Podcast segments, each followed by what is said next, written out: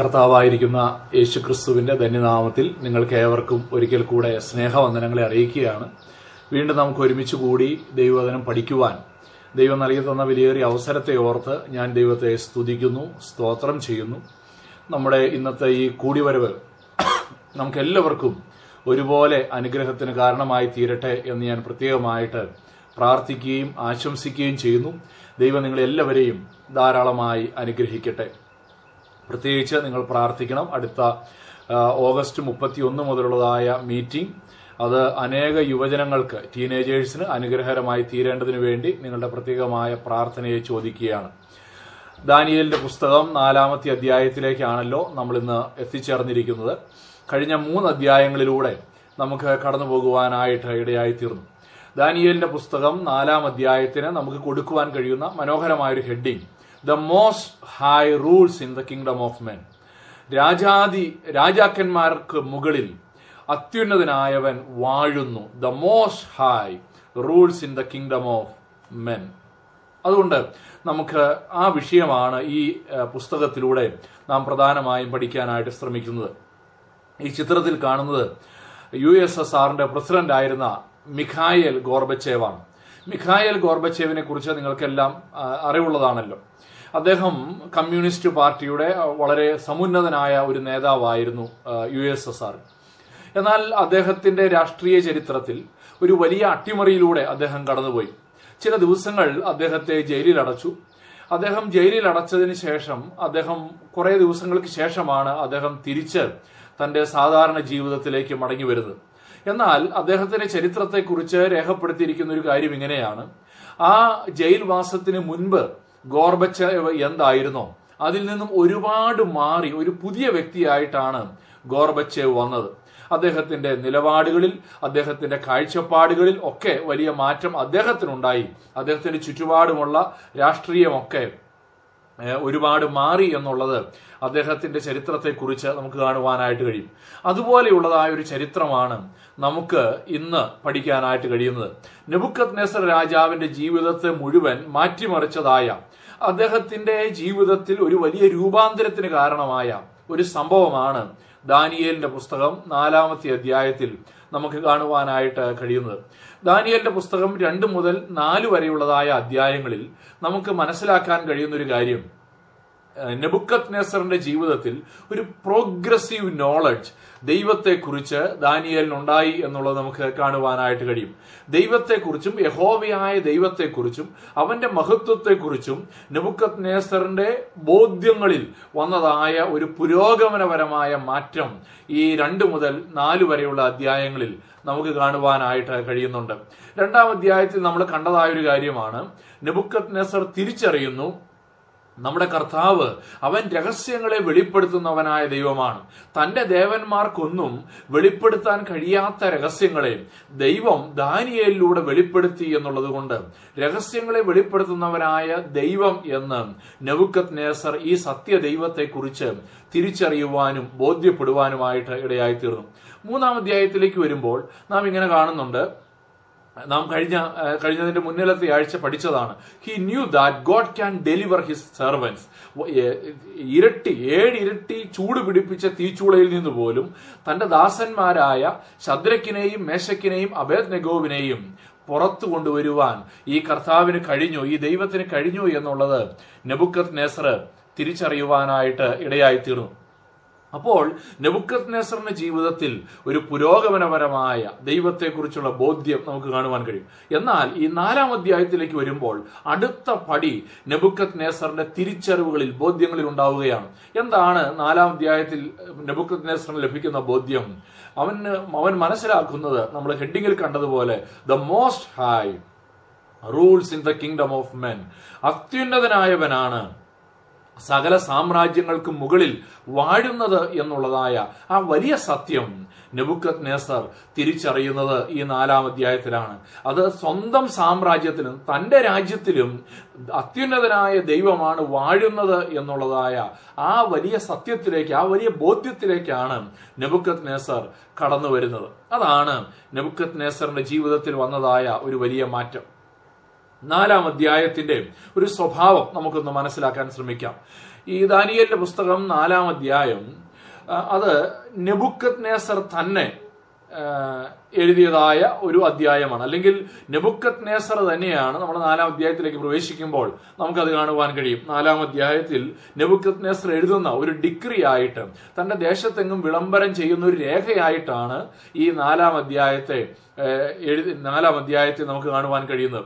ഒന്ന് മുതൽ പതിനെട്ട് വരെയുള്ള വാക്യങ്ങൾ അദ്ദേഹം ഫസ്റ്റ് പേഴ്സണിലാണ് എഴുതിയിരിക്കുന്നത്. അവിടെയെല്ലാം നെബുക്കത് നേസർ എന്ന ഞാൻ എനിക്ക് അങ്ങനെയുള്ള പദപ്രയോഗങ്ങളൊക്കെ നമുക്ക് ഒന്ന് മുതൽ പതിനെട്ട് വരെയുള്ള വാക്യങ്ങളിൽ കാണുവാനായിട്ട് കഴിയും. പത്തൊൻപത് മുതൽ മുപ്പത്തിമൂന്ന് വരെയുള്ള വാക്യങ്ങളിൽ സെക്കൻഡ് പേഴ്സണിലോ തേർഡ് പേഴ്സണിലോ ആണ് എഴുതിയിരിക്കുന്നത്. എന്ന് പറഞ്ഞാൽ അവിടെ നെബുക്കത് നെസർ ഞാൻ എനിക്ക് എന്നുള്ളതിന് പകരം മറ്റുള്ളവർ നെബുക്കത് നെസറിനെ നീ എന്ന് വിളിക്കുന്നു രാജാവ് എന്ന് വിളിക്കുന്നു. അപ്പോൾ അതായത് നെബുക്കത് നെസറിന്റെ ആംഗിളിൽ നിന്നുകൊണ്ടല്ല ആ പതിനെട്ട് പത്തൊൻപത് മുതൽ മുപ്പത്തിമൂന്ന് വരെയുള്ള വാക്യങ്ങൾ എഴുതിയിരിക്കുന്നത്. കാരണം നെബുക്കത് നെസർ ആ വേദഭാഗങ്ങൾ നമ്മൾ ആ ഭാഗം പഠിക്കുമ്പോൾ നമുക്ക് കാണാൻ കഴിയും. അവിടെ നെബുക്കത് നെസറിന് സുബോധം നഷ്ടപ്പെട്ടതായിട്ടൊക്കെ നമ്മൾ വായിക്കുന്നുണ്ട്. അങ്ങനെ സുബോധം നഷ്ടപ്പെട്ട വ്യക്തി സ്വയമായിട്ട് അത് എഴുതുന്നു എന്നുള്ളതല്ല. അതേ കാര്യം വേറൊരാൾ റിപ്പോർട്ട് ചെയ്യുന്ന രീതിയിലാണ് നബുക്കത് നേസർ ആ കാര്യങ്ങൾ രേഖപ്പെടുത്തിയിരിക്കുന്നത്. മാത്രമല്ല മുപ്പത്തിനാല് മുതൽ മുപ്പത്തിയേഴ് വരെയുള്ള വാക്യങ്ങളിലേക്ക് വരുമ്പോൾ വീണ്ടും താൻ സ്വബോധത്തിലേക്ക് മടങ്ങി വന്നതിന് ശേഷം താൻ എഴുതിയതായിട്ട് നമുക്ക് കാണുവാൻ കഴിയും. അതുകൊണ്ട് അവിടെ വീണ്ടും ഫസ്റ്റ് പേഴ്സണിലാണ് അത് എഴുതിയിരിക്കുന്നത്. അപ്പോൾ ആ ഒരു ഇത് നമ്മൾ വായിക്കുമ്പോൾ നമ്മളതിന്റെ ആ ഒരു ഘടന അതിന്റെ ഒരു സ്വഭാവം നമ്മൾ മനസ്സിലാക്കേണ്ടത് വളരെ ആവശ്യമാണ്. ഇങ്ങനെ പഠിച്ചില്ലെങ്കിൽ ചില ചില ആളുകൾ ദാനിയലിന്റെ പുസ്തകത്തെക്കുറിച്ച് പലതരത്തിലുള്ള വിമർശനങ്ങൾ പറയുമ്പോൾ നമുക്ക് ചിലപ്പോൾ അതിന്റെ മുന്നിൽ നമ്മുടെ വിശ്വാസത്തിൽ ഉറച്ചു നിൽക്കാനായിട്ട് കഴിയേണ്ടത് ആവശ്യമുണ്ട്. അതുകൊണ്ട് ഞാനിവിടെ പറയാനായിട്ട് ശ്രമിക്കുന്നത് ദാനിയേലിന്റെ പുസ്തകം നാലാമത്തെ അധ്യായം വളരെ മനോഹരമായ ഒരു പുസ്തകമാണ്. അതിന്റെ ഈ നിലയിൽ ഒരു ഘടനയാണ് ആ പുസ്തകത്തിനുള്ളത്. ഈ പുസ്തകത്തിന്റെ സ്ട്രക്ചർ നമ്മളൊന്ന് മനസ്സിലാക്കുക. എ ബി ബി എ എന്ന് പറയുന്ന ഒരു സ്ട്രക്ചറിലാണ് എഴുതിയിരിക്കുന്നത്. നമ്മൾ രണ്ട് മുതൽ ഏഴ് വരെയുള്ള അധ്യായങ്ങൾക്ക് ഇങ്ങനൊരു ഘടനയുണ്ട് എന്ന് നമ്മൾ പഠിച്ചു. രണ്ടാം അധ്യായവും ഏഴാം അധ്യായവും തമ്മിലൊരു സമാനതയുണ്ട്. മൂന്നാം അധ്യായവും ആറാം അധ്യായവും തമ്മിലൊരു സമാത സമാനതയുണ്ട്. നാലാം അധ്യായവും അഞ്ചാം അധ്യായവും തമ്മിൽ ഒരു സമാനതയുണ്ട്.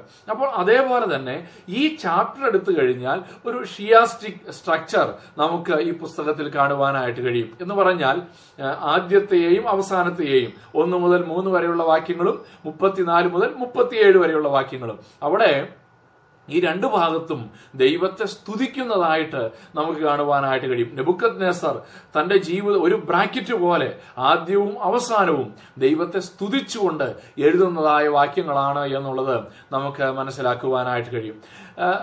നാല് മുതൽ പതിനെട്ട് വരെയുള്ള വാക്യങ്ങൾ ബി ബി. നാല് മുതൽ പതിനെട്ട് വരെയുള്ള വാക്യങ്ങൾ അതിന്റെ സ്വപ്നവും പത്തൊൻപത് മുതൽ മുപ്പത്തിമൂന്ന് വരെയുള്ള വാക്യങ്ങൾ ആ സ്വപ്നത്തിന്റെ അർത്ഥവും നമുക്ക് കാണുവാനായിട്ട് കഴിയുന്നുണ്ട്. അതിന്റെ അർത്ഥം മധ്യഭാഗം ഒരു ബി ബി അതായത് ആ ഒരു ബി ഇങ്ങനെ തിരിച്ചെഴുതണമായിരുന്നു. ഞാൻ അങ്ങനെ എഴുതാനായിട്ട് ശ്രമിച്ചില്ല. Okay B B A B B A. അതായത് ആദ്യവും അവസാനവും ദൈവത്തെ സ്തുതിക്കുന്നു. അതിന്റെ മധ്യഭാഗത്ത് സ്വപ്നവും അതിന്റെ വ്യാഖ്യാനവും രേഖപ്പെടുത്തിയിരിക്കും അങ്ങനെ വളരെ മനോഹരമായ ഒരു സ്ട്രക്ചർ ഈ പുസ്തകത്തിന് ഉണ്ട്. നമുക്കിനി നാലാം അധ്യായത്തിനകത്തേക്ക് വരാം. നെബുക്ക് ദാനിയലിന്റെ പുസ്തകം നാലാം അധ്യായം മൂന്നായിട്ട് നമുക്ക് പ്രധാനമായിട്ടും തിരിക്കുവാനായിട്ട് കഴിയും. നാലാം അധ്യായത്തിന്റെ ഒന്ന് മുതൽ പതിനെട്ട് വരെയുള്ള വാക്യങ്ങൾ നെബുക്കത് നേസർ കണ്ടതായിരിക്കുന്ന സ്വപ്നം രേഖപ്പെടുത്തിയിരിക്കുന്നു. പത്തൊൻപത് മുതൽ ഇരുപത്തിയേഴ് വരെയുള്ള വാക്യങ്ങൾ ആ സ്വപ്നത്തെ ദാനിയേൽ വ്യാഖ്യാനിക്കുകയാണ്. എന്താണ് അതിന്റെ അർത്ഥം എന്നുള്ളത് ദാനിയേൽ വ്യാഖ്യാനിക്കുന്നു. ഇരുപത്തിയെട്ട് മുതൽ മുപ്പത്തിയേഴ് വരെയുള്ള വാക്യങ്ങൾ ആ സ്വപ്നവും അതിന്റെ വ്യാഖ്യാനവും അനുസരിച്ച് നെബുക്കത് നേസറിന്റെ ജീവിതത്തിൽ അത് നിവൃത്തിയായി എന്നുള്ളത് നമുക്ക് പഠിക്കുവാനായിട്ട് സാധിക്കുകയാണ്. അങ്ങനെ മൂന്നായിട്ടാണ് നമുക്ക് ഈ പുസ്തകത്തെ തിരിക്കുവാൻ കഴിയുന്നത്. നമുക്ക് ഇന്ന് ഞാൻ ചിന്തിക്കാൻ ആഗ്രഹിക്കുന്നത് നാലാം അധ്യായത്തിന്റെ ഒന്ന് മുതൽ പതിനെട്ട് വരെയുള്ളതായ വാക്യങ്ങളാണ്. എന്താണ് ഈ വേദഭാഗത്തിന്റെ ഉള്ളടക്കം എന്നുള്ളത് നമുക്ക് ഒന്ന് പരിശോധിക്കാം. ഒന്ന് മുതൽ ഞാൻ ഇതിനെ വീണ്ടും ഒന്ന് തിരിക്കുകയാണ്. ഇന്നത്തെ ഒരു സ്ട്രക്ചറിന് വേണ്ടി. നാലാം അധ്യായത്തിന്റെ ഒന്ന് മുതൽ മൂന്ന് വരെയുള്ള വാക്യങ്ങളിൽ ദൈവത്തെ സ്തുതിച്ചുകൊണ്ട് നെബുക്കത്ത് എഴുതുകയാണ് എന്ന് നമ്മൾ കണ്ടല്ലോ. എന്നാൽ അത് എന്തുകൊണ്ടാണ് ഇത് എഴുതുന്നത് എന്നുള്ളതാണ് ആദ്യത്തെ മൂന്ന് വാക്യങ്ങളിലൂടെ നെബുക്കത്ത് നെസർ പറയുവാനായിട്ട് ശ്രമിക്കുന്നത്. നാല് മുതൽ ഒൻപത് വരെയുള്ള വാക്യങ്ങൾ താൻ കണ്ടതായ സ്വപ്നവും അതിന്റെ ഫലമായി തനിക്കുണ്ടായതായ ഫ്രസ്ട്രേഷനുമാണ് നാല് മുതൽ ഒൻപത് വരെയുള്ള വാക്യങ്ങളിൽ നമുക്ക് കാണുവാനായിട്ട് കഴിയുന്നത്. നെബുക്കത് നെസർ താൻ കണ്ടതായ സ്വപ്നത്തോടുള്ള തന്റെ പ്രതികരണം അത് തന്റെ ഹൃദയത്തെ എന്തുമാത്രം അസ്വസ്ഥമാക്കി എന്നുള്ളതൊക്കെ നാല് മുതൽ ഒൻപത് വരെയുള്ള വാക്യങ്ങളിൽ നമുക്ക് കാണുവാൻ കഴിയും. പത്ത് മുതൽ പതിനെട്ട് വരെയുള്ള വാക്യങ്ങളിൽ എലമെന്റ്സ് ഓഫ് ദ ഡ്രീം ആ ഡ്രീം നെബുക്കത് നെസർ പറയുമ്പോൾ അതിനകത്തുകൂടെ നമുക്ക് കടന്നു പോകാനായിട്ട് കഴിയുന്നു ഇങ്ങനെയാണ് ഇന്നത്തെ പഠനത്തെ ഞാൻ തിരിക്കുവാനായിട്ട് ആഗ്രഹിക്കുന്നത്. നമുക്ക് മുന്നോട്ട് പോകാം. പർപ്പസ് ഓഫ് ദ ഡോക്യുമെന്റ് ഈ രേഖ എഴുതുന്നതിന് നെബുക്കത് നെസറിന് ഒരു പർപ്പസ് ഉണ്ട്. എന്താണ്? ആ പർപ്പസ് എന്നുള്ളത് നമുക്ക് ഒന്ന് പരിശോധിക്കാം. നാലാം അധ്യായം ഒന്നാമത്തെ വാക്യം. നെബുക്കത് നെസർ രാജാവ് സർവഭൂമിയിലും പാർക്കുന്ന സകല വംശങ്ങൾക്കും ജാതികൾക്കും ഭാഷക്കാർക്കും എഴുതുന്നത്. നിങ്ങൾക്ക് ശുഭം വർദ്ധിച്ചു വരട്ടെ. നെബുക്കദ്നേസർ എഴുതുമ്പോൾ എഴുതി തുടങ്ങുമ്പോൾ ഒരു രാജാവിന്റെ ഒരു എഴുത്ത് ആരംഭിക്കുകയാണ്. നമുക്കറിയാം ഞാൻ ആദ്യമേ പറഞ്ഞു ഇത് നെബുക്കത് തന്നെ എഴുതിയതായ വാക്യങ്ങളാണ് ഈ അധ്യായത്തിൽ നമുക്ക് കാണുവാനായിട്ട് കഴിയുന്നത്. It is a decree that നെബുക്കത് issued follow his recovery from temporary insanity ഈ അധ്യായത്തിൽ കാണുന്ന നിലയിലുള്ള ഒരു അസാധാരണമായിരിക്കുന്ന ഒരു അനുഭവത്തിലൂടെ നെബുക്കത് നെസർ കടന്നുപോയി. അതിന്റെ ഫലമായി അല്ലെങ്കിൽ അതിന്റെ അനന്തരഫലമായി നെബുക്കത് നെസർ എഴുതിയതായിരിക്കുന്ന ഒരു എഴുത്താണ് ഈ നാലാം അധ്യായത്തിൽ നമുക്ക് കാണുവാൻ കഴിയുന്നത്. ഒരുപക്ഷെ രാജാവ് പറഞ്ഞു കൊടുത്തിട്ട് ദാനിയേൽ അത് എഴുതിയെടുത്തതാകാൻ സാധ്യതയുണ്ട്. അതുമല്ലെങ്കിൽ രാജാവ് എഴുതിയതിനെ ഈ പുസ്തകത്തോട് ദാനിയേൽ കൂട്ടിച്ചേർത്തതുമാകാൻ അല്ലെങ്കിൽ അതിനകത്ത് ദാനിയേൽ തന്നെ എടുത്ത് എഴുതിയതാകാനും സാധ്യതയുണ്ട്. അപ്പോൾ ഈ നാലാം അധ്യായം വന്നത് നെബുക്കത് നേസറാണ് എഴുതിയത് എങ്കിലും ദാനിയേൽ പ്രവാചകന്റെ പുസ്തകത്തിനകത്ത് ദാനിയേൽ അത് എടുത്തു വെച്ചു എന്നുള്ളത് നാം ചിന്തിക്കേണ്ടത് ആവശ്യമായിട്ടുണ്ട്. മറ്റൊരു പ്രധാനപ്പെട്ട ഒരു കാര്യം നമ്മളിവിടെ പഠി അറിഞ്ഞിരിക്കേണ്ടത് നെബുക്ക ഈ ആ കാലഘട്ടത്തിലെ രാജാക്കന്മാരൊക്കെ ഒരു പുസ്തകം എഴുതും അല്ലെങ്കിൽ ഒരു ഡിഗ്രി എഴുതുന്ന സമയത്ത് നമുക്കറിയാം ഇന്ന് നമ്മളൊരു ലെറ്റർ എഴുതിയാൽ അതിന്റെ ഏറ്റവും അവസാനമാണ് നമ്മൾ പേരെഴുതി സൈൻ ചെയ്യുന്നത്. എന്നാൽ അന്നത്തെ കാലഘട്ടത്തിൽ രാജാക്കന്മാരൊക്കെ ഒരു രേഖ എഴുതുമ്പോൾ അതിന്റെ തുടക്കത്തിൽ തന്നെ അവർ തങ്ങളുടെ പേര് എഴുതി അവിടെ തന്റെ മുദ്ര പതിപ്പിക്കുന്ന ഒരു പതിവുണ്ടായിരുന്നു. അതുകൊണ്ട് ഈ പുസ്തകത്തിന്റെ തുടക്കത്തിൽ തന്നെ നെബുക്കത് നേസർ തന്റെ മുദ്ര പതിപ്പിച്ചതാണ് ഈ വാക്കുകളിലൂടെ എന്നുള്ളത് നാം മനസ്സിലാക്കിയിരിക്കുക. ആ കാലഘട്ടം ആ കാലഘട്ടത്തിൽ നെബുക്കത് നേസർ അവിടെ ഇങ്ങനെയാണ് ഗ്രീറ്റ് ചെയ്യുന്നത് നിങ്ങൾക്ക് ശുഭം വർദ്ധിച്ചു വരട്ടെ. അതായത് peace be multiplied unto you നിങ്ങൾക്ക് സമാധാനം വർദ്ധിച്ചു വരട്ടെ എന്നുള്ള നിലയിലാണ് നെബുക്കത് നേസർ അവിടെ ഒരു ആശംസ പറയുന്നത്. ആ കാലഘട്ടത്തിലെ ഏറ്റവും വലിയ അനുഗ്രഹം എന്ന് ചിന്തിച്ചിരുന്നത് രാജാക്കന്മാരെ സംബന്ധിച്ചിടത്തോളം യുദ്ധമൊന്നും ഇല്ലാതെ സ്വസ്ഥമായി കഴിയുന്ന ഒരു കാലഘട്ടത്തെയാണ് ഏറ്റവും ശുഭകരമായ ദിവസങ്ങളായി കാലഘട്ടമായി കണക്കാക്കിയിരുന്നത്. അതുകൊണ്ടാണ് നമുക്കറിയാം ദാവീദിന്റെയും ശലോമോന്റെയും ഒക്കെ ചരിത്രം പഠിക്കുമ്പോൾ ദൈവം സ്വസ്ഥത നൽകി എന്നുള്ള പദം നമുക്ക് കാണുവാനായിട്ട് കഴിയും. ദാവീദിന്റെ ജീവിതകാലം മുഴുവൻ ദാവീദ് യുദ്ധങ്ങളിലൂടെ കടന്നുപോയി. എന്നാൽ ശലോമോന്റെ കാലഘട്ടം വന്നപ്പോൾ ദൈവം ശലോമോന് സ്വസ്ഥത നൽകി എന്നുള്ളത് നമുക്ക് പഠിക്കുവാനായിട്ട് സാധിക്കുന്നുണ്ട്. അപ്പോൾ ഈ നിങ്ങൾക്ക് ശുഭം വർദ്ധിച്ചു വരട്ടെ എന്നുള്ള ആശംസ യുദ്ധമില്ലാത്ത സ്വസ്ഥതയുള്ള ഒരു കാലഘട്ടത്തെയാണ് സൂചിപ്പിക്കുന്നത് എന്നുള്ള കാര്യം നാം മറന്നു പോകരുത്. അതുകൊണ്ടാണ് അതിനവിടെ ഒരു ചെറിയ പ്രസക്തി ഉണ്ട് എന്നുള്ളത് നമ്മൾ ചിന്തിക്കേണ്ടത്. ഇനി നമുക്ക് അടുത്ത വാക്യങ്ങളിലേക്ക് കടന്നു പോകാം. രണ്ടാമത്തെ വാക്യത്തിലേക്ക് വരുമ്പോൾ എന്തുകൊണ്ടാണ് താൻ ഈ ഡോക്യുമെന്റ് എഴുതിയത് എന്നുള്ളത് നെബുക്കത് നെസർ രേഖപ്പെടുത്തിയിരിക്കുകയാണ്. രണ്ടാം വാക്യം അത്യുന്നതനായ ദൈവം എങ്കൽ പ്രവർത്തിച്ച അടയാളങ്ങളും അത്ഭുതങ്ങളും പ്രസിദ്ധമാക്കുന്നത് നന്നെന്ന് എനിക്ക് തോന്നിയിരിക്കുന്നു. നെബുക്കത് നെസർ രാജാവ് എന്തുകൊണ്ടാണ് ഈ രേഖ എഴുതുന്നത്? അതിന്റെ ഒന്നാമത്തെ കാരണമായിട്ട് നെബുക്കത് നെസർ പറയുകയാണ് to proclaim the name of most high അത്യുന്നതനായ ദൈവത്തെ അവന്റെ നാമത്തെ പ്രകീർത്തിക്കുക. അത്യുന്നതനായ ദൈവം എങ്കൽ പ്രവർത്തിച്ച എന്നുള്ളത് നെബുക്കത് നേസർ അവിടെ ചൂണ്ടിക്കാണിക്കുകയാണ്. ദൈവം അദ്ദേഹത്തിന്റെ ജീവിതത്തിൽ ചെയ്തതായ ആ വലിയ പ്രവൃത്തിയെ അദ്ദേഹം വിവരിക്കുവാൻ വർണിക്കുവാനായിട്ട് ആഗ്രഹിക്കുകയാണ്. മാത്രമല്ല രണ്ടാമതായി അതിന് അദ്ദേഹം പറഞ്ഞ മറ്റൊരു കാരണം to proclaim his signs and wonders അവന്റെ അടയാളങ്ങളും അത്ഭുതങ്ങളും പ്രസിദ്ധമാക്കുന്നത് നന്നെന്ന് അദ്ദേഹത്തിന് തോന്നി. അപ്പോൾ ദൈവത്തിൻ ദൈവം തന്റെ ജീവിതത്തിൽ ചെയ്തതായ അടയാളങ്ങളെയും അത്ഭുതങ്ങളെയും സർവലോകത്തിന്റെയും മുൻപിൽ അവതരിപ്പിക്കുവാൻ പ്രകീർത്തിക്കുവാനായിട്ട് അദ്ദേഹം ആഗ്രഹിച്ചു എന്നുള്ളത് നമുക്ക് ഈ വാക്യങ്ങളിൽ കാണുവാനായിട്ട് സാധിക്കും. നമ്മൾ അവിടെ കാണുന്നുണ്ട് ആ അടയാളങ്ങളെ കുറിച്ചും അത്ഭുതങ്ങളെ കുറിച്ചും പറയുന്നുണ്ട്. അടയാളങ്ങൾ എത്ര വലിയവ?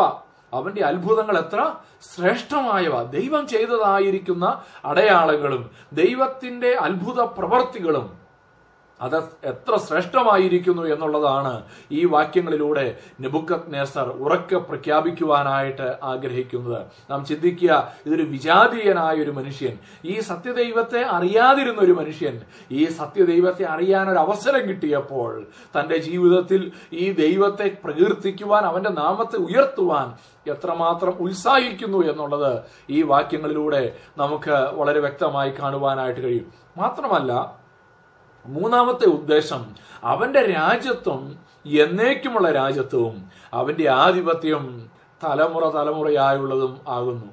മൂന്നാമത് നെബുക്കത് നേസർ ഉറക്ക പ്രഖ്യാപിക്കുവാൻ ആഗ്രഹിക്കുന്ന കാര്യം ടു പ്രൊക്ലെയിം ഹിസ് ഡൊമീനിയൻ ഈ ദൈവത്തിന്റെ രാജ്യത്വം അല്ലെങ്കിൽ ദൈവമാണ് രാജാവ് എന്നുള്ളത് ദൈവമാണ് സകലത്തിനും അധിപതി എന്നുള്ളത് സർവലോകത്തോടും വിളിച്ചു പറയുവാൻ ആ കാലഘട്ടത്തിലെ രാജാതി രാജാവായ നെബുക്കത് നേസർ ആഗ്രഹിക്കുകയാണ്. തന്നേക്കാൾ ഉയർന്ന ഒരു രാജാവുണ്ട്. തന്റെ രാജ്യത്വം അവസാനിക്കുന്ന രാജ്യത്വമാണ്. എന്നാൽ അവസാനിക്കാത്ത എന്നേക്കും നിലനിൽക്കുന്ന എവർ ലാസ്റ്റിംഗ് കിങ്ഡം എന്നേക്കുമുള്ള രാജ്യത്വം. അതാണ് ഈ ദൈവത്തിന്റെത് എവർ ലാസ്റ്റിംഗ് തലമുറ തലമുറയായുള്ളത് എന്ന് പ്രഖ്യാപിക്കുവാനാണ് നെബുക്കത് നേസർ ഈ വാക്യങ്ങളിലൂടെ പരിശ്രമിക്കുന്നത്. പ്രിയപ്പെട്ട ദൈവമക്കളെ ഈ വാക്യങ്ങൾ വായിച്ചപ്പോൾ നമ്മുടെ ഹൃദയത്തിലൂടെ കടന്നു പോകുന്ന ചിന്ത എന്താണ്?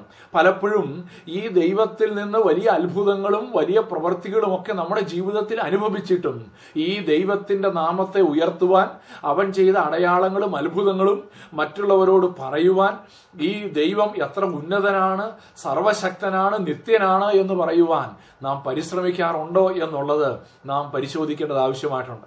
ഈ സിറ്റിയിലൊക്കെയുള്ള ഒരു വലിയ പ്രത്യേകത മൗത്ത് പബ്ലിസിറ്റി എന്ന് പറയുന്നത് അല്പം പോലും കൊടുക്കാറില്ല.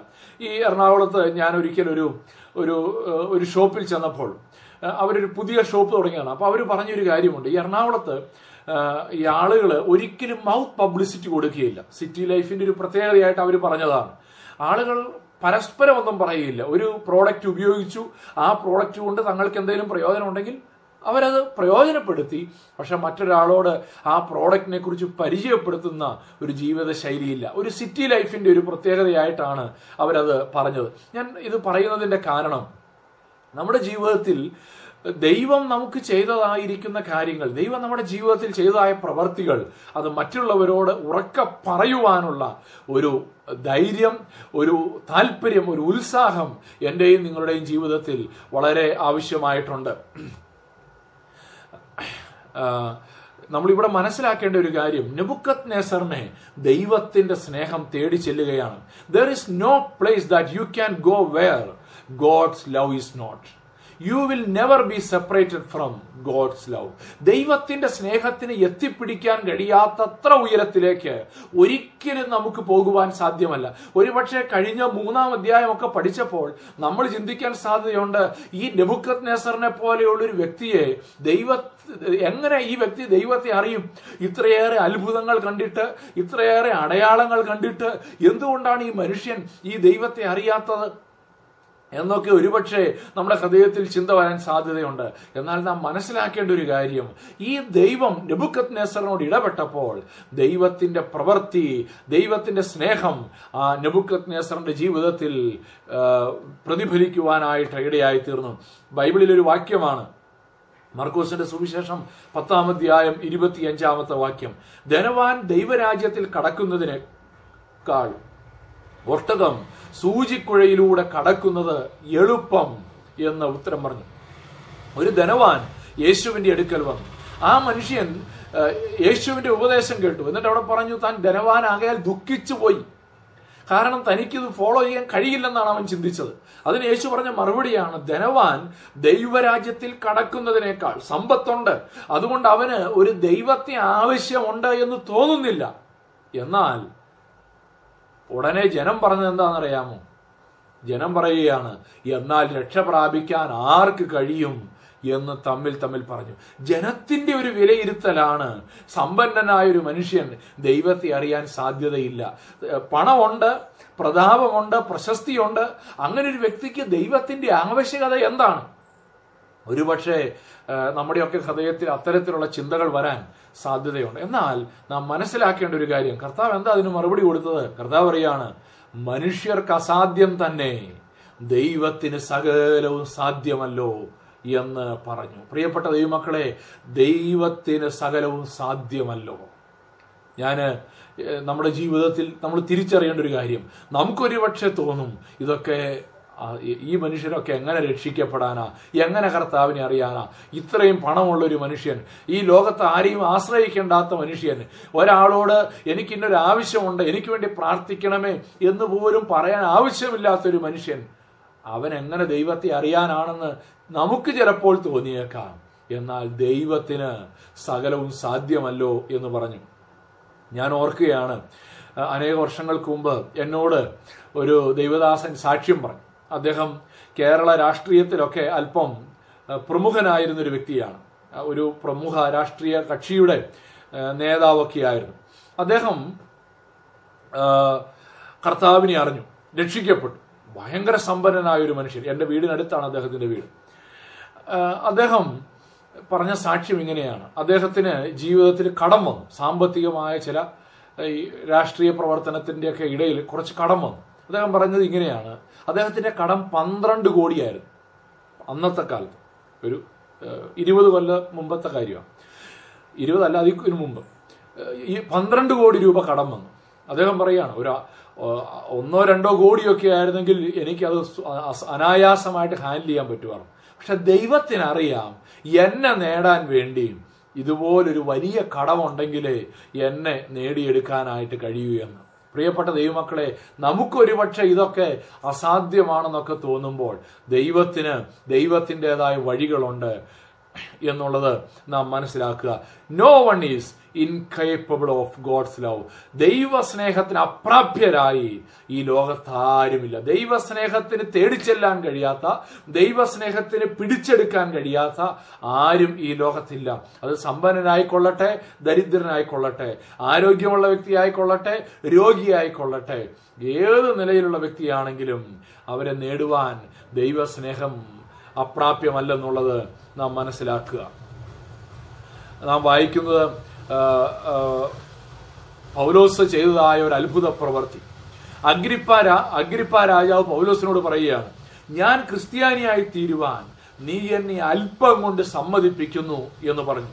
പൗലോസ് അഗ്രിപ്പ രാജാവിന്റെ മുമ്പിൽ സുവിശേഷം പ്രസംഗിക്കുകയാണ്. പൗലോസ് സുവിശേഷം പ്രസംഗിക്കുമ്പോൾ അഗ്രിപ്പ രാജാവ് പറയുകയാണ് ഈ യേശു ക്രിസ്തുവിന്റെ സ്നേഹത്തെക്കുറിച്ച് കേൾക്കുമ്പോൾ നീ എന്നെ ക്രിസ്ത്യാനിയാകുവാൻ നിർബന്ധിക്കുകയാണ് എന്ന് അവിടെ ഓർമ്മപ്പെടുത്തുകയാണ്. പ്രിയപ്പെട്ട ദൈവമക്കളെ ഈ സുവിശേഷത്തിന് എത്തിപ്പിടിക്കാൻ കഴിയാത്ത ദൈവസ്നേഹത്തിന് എത്തിപ്പിടിക്കാൻ കഴിയാത്ത ഒന്നും ഈ ലോകത്തില്ല എന്നുള്ളത് മനസ്സിലാക്കുക. അതുകൊണ്ടാണ് യോഹനാല സുവിശേഷം ആറിന്റെ മുപ്പത്തിയേഴിൽ യേശു കർത്താവ് പറഞ്ഞു പിതാവ് എനിക്ക് തരുന്നതൊക്കെയും എന്റെ അടുക്കൽ വരും. എന്റെ അടുക്കൽ വരുന്നവനെ ഞാൻ ഒരു നാളും തള്ളിക്കളയുകയില്ല. എന്റെ അടുക്കൽ വരുന്നവനെ ഞാൻ ഒരു നാളും തള്ളിക്കളയുകയില്ല. ഇന്ന് പ്രിയപ്പെട്ട ദൈവമക്കളെ നമുക്ക് നമുക്ക് മനസ്സിലാക്കുവാൻ കഴിയേണ്ട ഒരു കാര്യം. ചിലപ്പോൾ ചില ആളുകൾക്ക് വേണ്ടി അവർ മാനസാന്തരപ്പെടാൻ വേണ്ടി അവർ രക്ഷിക്കപ്പെടാൻ വേണ്ടി നമ്മൾ പ്രാർത്ഥിച്ചുകൊണ്ടിരിക്കുകയായിരിക്കും. അഞ്ചു വർഷം പ്രാർത്ഥിച്ചു ചിലപ്പോൾ നമുക്ക് നിരാശ തോന്നും. ദൈവം ഇനി അവനെ ന്യായവിധിക്ക് വേണ്ടി വെച്ചിരിക്കുകയാണോ എന്നൊക്കെ തോന്നാൻ സാധ്യതയുണ്ട്. പക്ഷെ പ്രാർത്ഥന നിർത്തിക്കളയരുത്. നാം ഇനിയും ശക്തമായിട്ട് പ്രാർത്ഥിക്കണം. നെബുക്കത് നെസർ രാജാവിനെ ദൈവസ്നേഹം തൊട്ടെങ്കിൽ അഗ്രിപ്പ രാജാവിനെ ദൈവസ്നേഹം ഇളക്കിയെങ്കിൽ ഞാൻ വിശ്വസിക്കുന്നു ഏതൊരു വ്യക്തിയെയും ഇളക്കുവാൻ ദൈവസ്നേഹത്തിന് സാധ്യമാണ് എന്നുള്ളത്. Signs and wonders brought him to God നെബുക്കത് നേസറിനെ കുറിച്ച് നമ്മൾ മനസ്സിലാക്കുമ്പോൾ നെബുക്കത് നേസർ ദൈവത്തിങ്കിലേക്ക് വരുവാൻ കാരണമായി തീർന്നത് ദൈവം അവന്റെ ജീവിതത്തിൽ ചെയ്തതായിരിക്കുന്ന അത്ഭുതങ്ങളും അടയാളങ്ങളുമാണ്. അസാമാന്യമായത് അസാധാരണമായത് ദൈവം നെബുക്കത് നേസറിന്റെ ജീവിതത്തിൽ ചെയ്തു. അത് അവനിൽ വലിയ മാറ്റം ഉണ്ടാക്കി അപ്പോ സ്വല പ്രവർത്തികൾ പതിമൂന്നാം അധ്യായം പന്ത്രണ്ടാമത്തെ വാക്യത്തിൽ ദേശാധിപതി സുവിശേഷം വിശ്വസിക്കുവാൻ കാരണമായി തീർന്നത്. അദ്ദേഹം സുവിശേഷം കേട്ടു എന്നുള്ളത് മാത്രമല്ല അവിടെ ദൈവത്തിന്റെ പ്രവൃത്തി ഒരു അത്ഭുത പ്രവൃത്തി അവിടെ വെളിപ്പെടുവാനായിട്ടിടയായി തീർന്നു ആ അത്ഭുത പ്രവൃത്തി കണ്ടത് ഈ ഉണ്ടായത് ദേശാധിപതി കണ്ടിട്ട്. കർത്താവിന്റെ ഉപദേശത്തിൽ വിസ്മയിച്ചു വിശ്വസിച്ചു. ദൈവവചനത്തെ ഉറപ്പിക്കുവാൻ വേണ്ടിയാണ് ദൈവം അത്ഭുതങ്ങളും അടയാളങ്ങളും അയക്കുന്നത്. നമുക്കറിയാം രണ്ടാം അധ്യായത്തിലും മൂന്നാം അധ്യായത്തിലും ദൈവം നെബുക്കത് നേസറിനോട് പല സന്ദേശങ്ങളും പങ്കുവച്ചു. അത്യുന്നതനായ ദൈവം ആരാണ്? രഹസ്യങ്ങളെ വെളിപ്പെടുത്തുന്നവൻ ആരാണ്? തന്റെ ഭക്തന്മാരെ രക്ഷിക്കുന്നവൻ ആരാണ്? ഇങ്ങനെയുള്ള കാര്യങ്ങളെല്ലാം ദൈവം നെബുക്കത് നേസറിനോട് സംസാരിച്ചു. എന്നാൽ ആ പറഞ്ഞതായ സന്ദേശങ്ങൾ താൻ ചെയ്യുന്നതായ അടയാളങ്ങളിലൂടെയും അത്ഭുതങ്ങളിലൂടെയും ദൈവം നെബുക്കത് നേസറിന് ഉറപ്പിച്ചു കൊടുത്തു എന്നുള്ളത് നാം ഇവിടെ മനസ്സിലാക്കേണ്ടത് ആവശ്യമായിട്ടുണ്ട്. ഈ അനുഭവത്തിലൂടെ കടന്നുപോയതിന് ശേഷം നെബുക്കത് നേസർ എഴുതുന്നതായ ജേണലാണ് ഈ നാലാമത്തെ അധ്യായം. Nebuchadnezzar journals his experience with God ദൈവം തന്റെ ജീവിതത്തിൽ ചെയ്തത് എഴുതി വെച്ച ഒരു നെബുക്കത് നെസറിനെ നമുക്ക് ഈ അധ്യായത്തിൽ കാണുവാനായിട്ട് കഴിയും. ഞാൻ സ്പിരിച്വൽ ഡിസിപ്ലിൻസ് ക്ലാസ് എടുത്തപ്പോൾ എൻകറേജ് ചെയ്തൊരു കാര്യമാണ്. ഒരു ഒരു സ്പിരിച്വൽ ഡിസിപ്ലിനാണ് ജേണലിംഗ് നിങ്ങൾക്ക് യൂട്യൂബിൽ ആ ഞാൻ ആ വിഷയത്തെക്കുറിച്ച് എടുത്ത ക്ലാസ് നിങ്ങൾക്ക് അവൈലബിൾ ആണ്. ആ ക്ലാസ് കേൾക്കാത്തവർക്ക് അത് കേൾക്കും നല്ലതാണ്. ദൈവം നമ്മുടെ ജീവിതത്തിൽ ചെയ്യുന്നതായ പ്രവർത്തികൾ നമ്മുടെ ജീവിതത്തിൽ അത് വീണ്ടും ഓർത്തെടുക്കുവാൻ അതോർത്ത് വീണ്ടും ദൈവത്തിന് നന്ദി പറയുവാൻ നമ്മുടെ തലമുറകൾക്ക് പങ്കുവെക്കുവാൻ ജേണലിംഗ് ചെയ്യുന്നത് ഒരു അനുഗ്രഹമാണ് ദൈവം ഇവിടെ നെബുക്കത് നേസറിന്റെ ജീവിതത്തിൽ ചെയ്തത് നെബുക്കത് നേസർ എഴുതി വെച്ചത് കൊണ്ട് അത് അനേകർക്ക് അനുഗ്രഹത്തിന് കാരണമായി തീരുകയാണ്. നമുക്ക് മുന്നോട്ട് പോകാം. നാലാം അധ്യായത്തിന്റെ നാല് മുതൽ ഒൻപത് വരെയുള്ള വാക്യങ്ങൾ നമ്മൾ ഇനി ചിന്തിക്കാനായിട്ട് പോവുകയാണ്.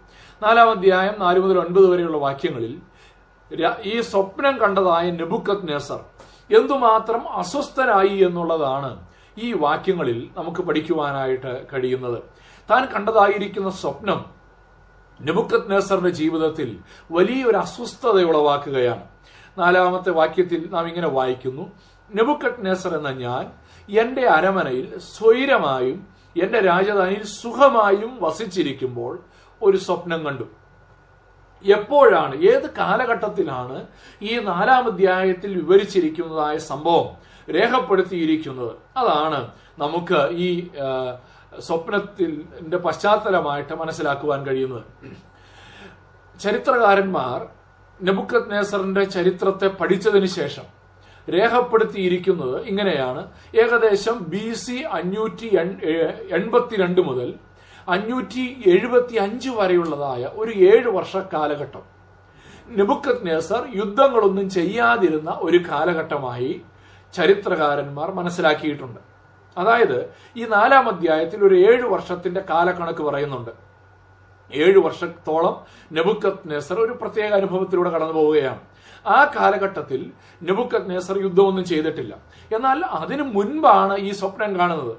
അതായത് താൻ സ്വൈരമായും രാജധാനിയിൽ സുഖമായിട്ട് ഇരിക്കും. അതായത് യുദ്ധമില്ലാത്ത ഒരു ദീർഘമായ കാലഘട്ടം നെബുക്കത് നേസറിന്റെ ചരിത്രത്തിൽ തന്റെ രാജ്യത്തിന്റെ സാമ്രാജ്യത്തിന്റെ ചരിത്രത്തിൽ രേഖപ്പെടുത്തിയിരിക്കുന്നു എന്നുള്ളതാണ്. നെബുക്കത് നേസർ ഈജിപ്തിനെ കീഴടക്കിയത് ബി സി അഞ്ഞൂറ്റി അൻപത്തി എട്ട് അഞ്ഞൂറ്റി അൻപത്തി അഞ്ഞൂറ്റി എൺപത്തി എട്ട് അഞ്ഞൂറ്റി എൺപത്തി ഏഴ് കാലഘട്ടത്തിലാണ് മൂന്നാമത് എരുശലേമിനെ ആക്രമിക്കുന്നത് ബി സി അഞ്ഞൂറ്റി എൺപത്തി ആറിലാണ് മൂന്ന് പ്രാവശ്യമാണ് നെബുക്കത് നേസർ ഇരുഷലേമിനെ ആക്രമിച്ചത്. ആദ്യത്തെ ആക്രമണത്തിലാണ് ദാനിയേലിനെ പിടിച്ചുകൊണ്ടുവരുന്നത്. രണ്ടാമത്തെ ആക്രമണത്തിലാണ് എസക്കിയേൽ പ്രവാചകനെ പിടിച്ചുകൊണ്ടുവരുന്നത്. മൂന്നാമത്തെ ആക്രമണത്തിലാണ് ഇരമ്യാവിനെ ആമത്തിലിട്ട് പൂട്ടിയത് ഏഹ് ആ മൂന്നാമത്തെ ആക്രമണം നടന്നത് അഞ്ഞൂറ്റി എൺപത്തി ആറിലാണ് അപ്പോൾ നെബുക്കത് ഒരു തുടർച്ചയായ കുറേ യുദ്ധങ്ങളിലൂടെ കടന്നുപോയി. യുദ്ധങ്ങൾക്ക് ശേഷം താൻ സ്വൈര്യമായി സ്വസ്ഥമായി ഇരിക്കുന്ന ഒരു കാലഘട്ടം. അതായത് അഞ്ഞൂറ്റി എൺപത്തി ആറിന് ശേഷം. അഞ്ഞൂറ്റി എൺപത്തി രണ്ടിനും അഞ്ഞൂറ്റി എഴുപത്തി അഞ്ചിനും ഇടയിൽ യുദ്ധങ്ങളൊന്നും നടന്നില്ല എന്ന് പറയുമ്പോൾ അതിന് മുൻപുള്ള അഞ്ഞൂറ്റി എൺപത്തി മൂന്ന് കാലഘട്ടത്തിലായിരിക്കാം. ഒരു പക്ഷേ നെബുക്കത് നേസർ ഇപ്രകാരം ഒരു സ്വപ്നം കണ്ടത് എന്ന് നമുക്ക് ചിന്തിക്കാൻ വകയുണ്ട്. മാത്രമല്ല അഞ്ചാമത്തെ വാക്യത്തിലേക്ക് പോകാം. അവിടെ ഈ സ്വപ്നം നെബുക്കത് നേസറിനെ എന്തുമാത്രം അസ്വസ്ഥമാക്കി എന്നുള്ളത് അവിടെ രേഖപ്പെടുത്തിയിരിക്കുകയാണ്. അഞ്ചാം വാക്യത്തിൽ നാം ഇങ്ങനെ വായിക്കുന്നു അത് നിമിത്തം ഭയപ്പെട്ട് കിടക്കയിൽ വെച്ച് എനിക്കുണ്ടായ നിരൂപണങ്ങളാലും ദർശനങ്ങളാലും വ്യാകുലപ്പെട്ടു. നെബുക്കത് നേസർ പറയുകയാണ് ആ സ്വപ്നം കണ്ടു കഴിഞ്ഞപ്പോൾ എന്റെ ചിന്തകളിൽ ആ ദർശനം എന്നെ വളരെയേറെ അസ്വസ്ഥമാക്കുവാനായിട്ട് ഇടയായിത്തീർന്നു.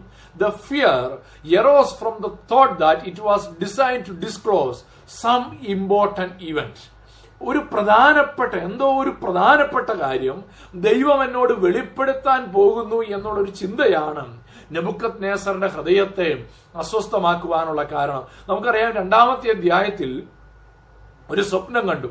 അത് തന്റെ സാമ്രാജ്യത്തിൽ സംഭവിക്കാനിരിക്കുന്ന ഒരു വലിയ മാറ്റത്തെ അല്ലെങ്കിൽ തന്റെ ചരിത്രം എന്തായിത്തീരും തന്റെ സാമ്രാജ്യത്തിന്റെ ചരിത്രം എന്തായിത്തീരും എന്നുള്ളതിന്റെ ഒരു എക്സ്പ്രഷൻ ആയിരുന്നു ആ ഡ്രീം അതുകൊണ്ട് തന്നെ നാലാം അധ്യായത്തിലും ഒരു സ്വപ്നം കാണുമ്പോൾ നെബുക്കത് നെസർ സമാനമായ ഒരു ചിന്തയിലേക്ക് കടന്നു പോവുകയും അത് തന്റെ ഹൃദയത്തെ അസ്വസ്ഥമാക്കുകയും ചെയ്യുകയാണ്. ഇയോബിന്റെ പുസ്തകം നാലാം അധ്യായം പതിമൂന്നാമത്തെ വാക്യം. മനുഷ്യർക്ക് ഗാഠനിദ്ര പിടിക്കുന്ന നേരം രാത്രി ദർശനങ്ങളാലുള്ള മനോഭാവ ഭാവനകളിൽ ഭയവും നടുക്കവും എന്നെ പിടിച്ചു. എന്റെ അസ്ഥികൾ ഒക്കെയും കുലുങ്ങിപ്പോയി. ഗാഠനിദ്ര മനുഷ്യർക്കുണ്ടാകുമ്പോൾ അവർ ശയ്യമേൽ നിദ്ര കൊള്ളുമ്പോൾ സ്വപ്നത്തിൽ രാത്രി ദർശനത്തിൽ തന്നെ. പതിനാറാം വാക്യം. അവൻ മനുഷ്യരുടെ ചെവി തുറക്കുന്നു. അവരോടുള്ള പ്രബോധനയ്ക്ക് മുദ്രയിടും. ഇവിടെ യോബിന്റെ പുസ്തകത്തിൽ നമുക്ക് കാണാൻ കഴിയുന്ന ഒരു കാര്യമാണ് ദൈവം സ്വപ്നങ്ങളിലൂടെ ഇടപെടുന്നു എന്നുള്ളത്. ദൈവം സ്വപ്നങ്ങളിലൂടെ ഇടപെടുമ്പോൾ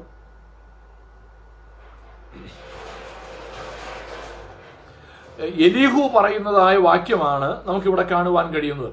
എലീഹു പറയുകയാണ് ദൈവം മനുഷ്യരോട് സ്വപ്നങ്ങളിലൂടെ ഇടപെടുന്നു. യോബിന്റെ സ്നേഹിതനായിരിക്കുന്ന എലീഹു പറയുകയാണ് ദൈവം മനുഷ്യനോട് സ്വപ്നങ്ങളിലൂടെ ഇടപെടുന്നു അവരെ ദൈവം ഇൻസ്ട്രക്ട് ചെയ്യുന്നു പ്രബോധിപ്പിക്കുന്നു എന്നുള്ളതാണ് എലീഹു ഇവിടെ പറയുന്നതായ കാര്യം. എന്തിനു വേണ്ടിയാണ് അത് പറയുന്നത്? പതിനേഴാം വാക്യത്തിൽ പറയുകയാണ് മനുഷ്യനെ അവന്റെ ദുഷ്കർമ്മത്തിൽ നിന്ന് അകറ്റുവാനും പുരുഷനെ ഗർവത്തിൽ നിന്ന് രക്ഷിപ്പാനും തന്നെ. അപ്പോൾ ദൈവം ഇവിടെ നെബുക്കത് നേസറിനോട് ഇടപെടുകയാണ്. നമുക്കറിയാം ഈ നാലാം അധ്യായത്തിലേക്ക് വരുമ്പോൾ നെബുക്കത് നേസർ നിഗളിച്ചു പോയതായിട്ടും ആ നിഗളത്തിന്റെ ഫലമായി അവന് സംഭവിച്ചതായിരിക്കുന്ന ഒരു വലിയ തകർച്ചയെ കുറിച്ചും ഉള്ള ഒരു മുന്നറിയിപ്പായിട്ടാണ് ഈ നാലാമത്തെ അധ്യായം ത്തിലെ സ്വപ്നം ദൈവം നെബുക്കത് നേസറുമായിട്ട് പങ്കുവെക്കുന്നത്. യോബിന്റെ പുസ്തകത്തിൽ എലീഹുവും അത് തന്നെ പറയുകയാണ് ദൈവം മനുഷ്യരോട് സ്വപ്നങ്ങളിലൂടെ ഇടപെടുന്നത് അവരുടെ വ്യക്തിപരമായ ജീവിതത്തിൽ ദുഷ്കർമ്മങ്ങളിൽ നിന്ന് അകറ്റുവാനും ഗർവത്തിൽ നിന്ന് നിഗളത്തിൽ നിന്ന് പ്രൈഡിൽ നിന്ന് മനുഷ്യനെ രക്ഷിക്കുവാനും വേണ്ടിയാണ്. പ്രിയപ്പെട്ട ദൈവമക്കളെ ഞാനത് പറയുമ്പോൾ വളരെ സൂക്ഷിച്ചാ പറയുന്നത്. നമ്മൾ ഒരു സ്വപ്നം കണ്ടു. ഇത് തിരുവചനത്തിന്റെ ആധികാരികത പോലെ മറ്റുള്ളവരോട് മുഴുവൻ പ്രസംഗിക്കാനുള്ളതല്ല. എന്റെ അനുഭവമാണ് ഇങ്ങനെ ഞാനൊരു അനുഭവത്തിലൂടെ കടന്നുപോയി.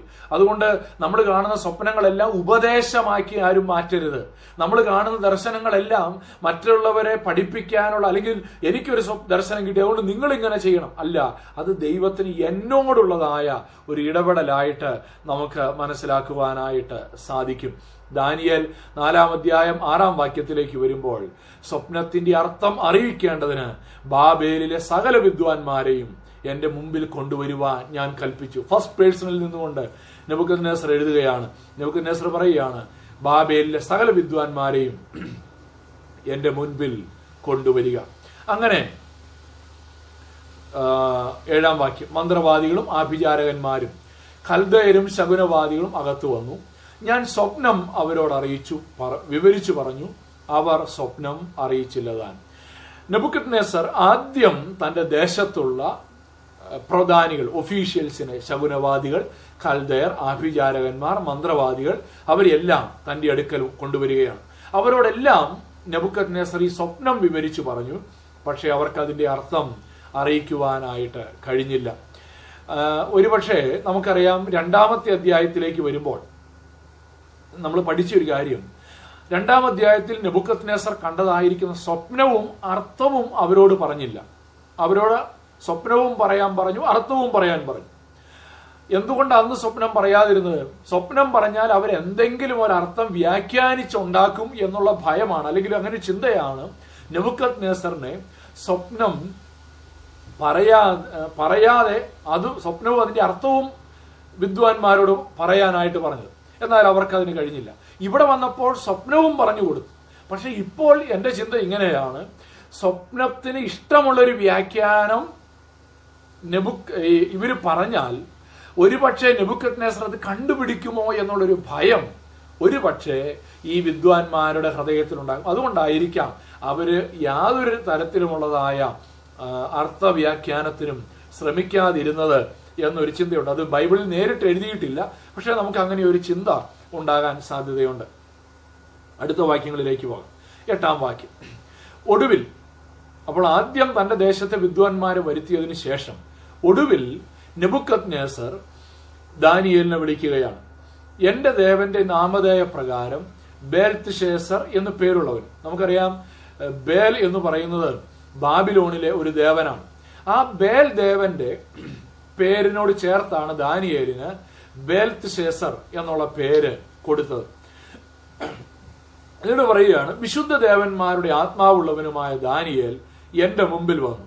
അവനോട് ഞാൻ സ്വപ്നം വിവരിച്ചതെന്തെന്നാൽ ഒമ്പതാം വാക്യം.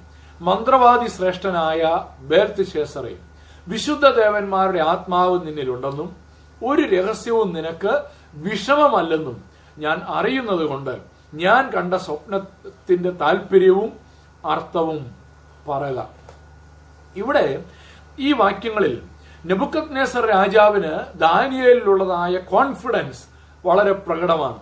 ആദ്യം തന്റെ ദേശത്തുള്ള വിദ്വാൻമാരോടും ശ്രേഷ്ഠരോടും ഒക്കെ സ്വപ്നവും സ്വപ്നം പറഞ്ഞു കൊടുത്ത് അതിന്റെ അർത്ഥം ചോദിച്ചു. അവർക്ക് പറയാൻ കഴിഞ്ഞില്ല.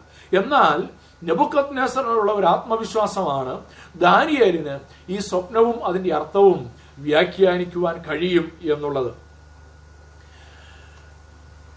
എന്തുകൊണ്ടായിരിക്കും നെബുക്കത് നെസർ ആദ്യമേ തന്നെ ദാനിയേലിനോട് അത് ചോദിക്കാതിരുന്നത്? പലതരത്തിലുള്ള ഉത്തരം നമുക്കതിന് കണ്ടെത്താൻ കഴിയും. ഒരുപക്ഷെ തന്റെ വിദ്വാൻമാർ പറയുന്ന സ്വപ്നവും അതിന്റെ അർത്ഥവും വ്യാഖ്യാനിച്ചാൽ അത് ദാനിയേലിന്റെതിനോട് ഒക്കുന്നുണ്ടോ എന്ന് പരിശോധിക്കാനായിരിക്കാം. ഒരു ചിന്തയാണ്. എന്നാൽ വേറൊരു ചിന്ത എന്റെ ഉള്ളിൽ വന്നത്. ഈ സംഭവം നടക്കുന്ന സമയത്ത് നെബുക്കത് നേസർ അത്യുന്നതനായ ദൈവത്തെ സേവിക്കുന്നവനല്ല. യഹോവയായ ദൈവത്തെ സേവിക്കുന്നവനല്ല. അവൻ തന്റെ ദേവന്മാരുടെ എട്ടാമത്തെ വാക്യത്തിൽ നമ്മൾ വായിക്കുന്ന ഒരു കാര്യം ഇങ്ങനെയാണ്. എട്ടാം വാക്യം എന്റെ ദേവന്റെ നാമധേയ പ്രകാരം. കണ്ടോ? ഈ സംഭവം നടക്കുന്ന സമയത്ത് ബെൽത്ത് ശേസർ തന്റെ ദേവൻ എന്ന് പറഞ്ഞത് ബേലിനെയാണ്. തന്റെ ദേവനായിട്ട് പറഞ്ഞത് ബേലിനെയാണ്. സ്വാഭാവികമായിട്ടും തന്റെ ദേവനെ സേവിക്കുന്ന വിദ്വാൻമാർ ആഭിചാരകന്മാരെയാണ് ദാനിയേൽ ഒരു മുൻഗണന കൊടുത്തത്. ഞാൻ ഇങ്ങനെ പറയട്ടെ ബൈ ബാബിലോണിയൻ ഇന്ന് ബൈ അല്ലെ be an Indian buy Indian. നമ്മുടെ നമ്മളിപ്പോൾ പറയുന്ന പലപ്പോഴും പറയുന്ന ഒരു സ്ലോഗനാണ്.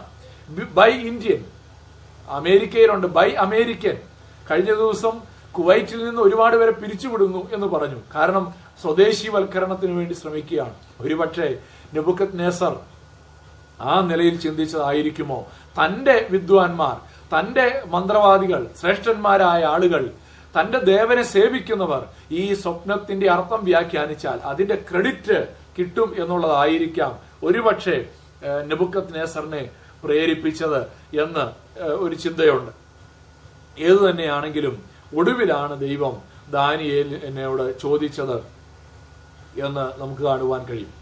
ഇനി നാം അടുത്ത ഭാഗത്തേക്ക് പ്രവേശിക്കുകയാണ്. അല്പം വേഗത്തിൽ ഞാനിന്ന് പോകും. പത്ത് മുതൽ പതിനെട്ട് വരെയുള്ള വാക്യങ്ങൾ. ഇന്ന് നമ്മൾ സ്വപ്നം ഒന്ന് വിവരിച്ച് പറയുന്നത് മാത്രമേ ഉള്ളൂ. അതിന്റെ വ്യാഖ്യാനം അടുത്ത ക്ലാസ്സിലായിരിക്കും നമ്മൾ ഡിസ്കസ് ചെയ്യുന്നത്. അടുത്ത ക്ലാസ്സിൽ സ്വപ്നത്തിന്റെ അർത്ഥം വ്യാഖ്യാനിക്കുമ്പോൾ അത് ഓരോന്നും എന്തിനെ സൂചിപ്പിക്കുന്നു എന്നുള്ളത് നമുക്ക് വിശദമായിട്ട് പഠിക്കുവാൻ കഴിയും.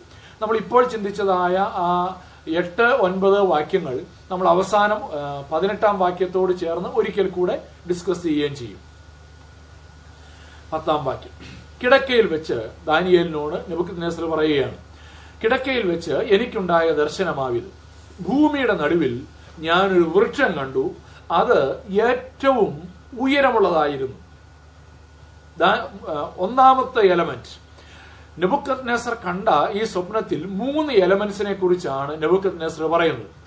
ഒന്നാമത്തെ കാര്യം a tree in the middle of the year ഭൂമിയുടെ നടുവിൽ ഒരു വലിയ വൃക്ഷത്തെ ഏറ്റവും ഉയരമുള്ളതായ ഒരു വൃക്ഷത്തെ നബുക്കത് നെസർ കാണുകയാണ്.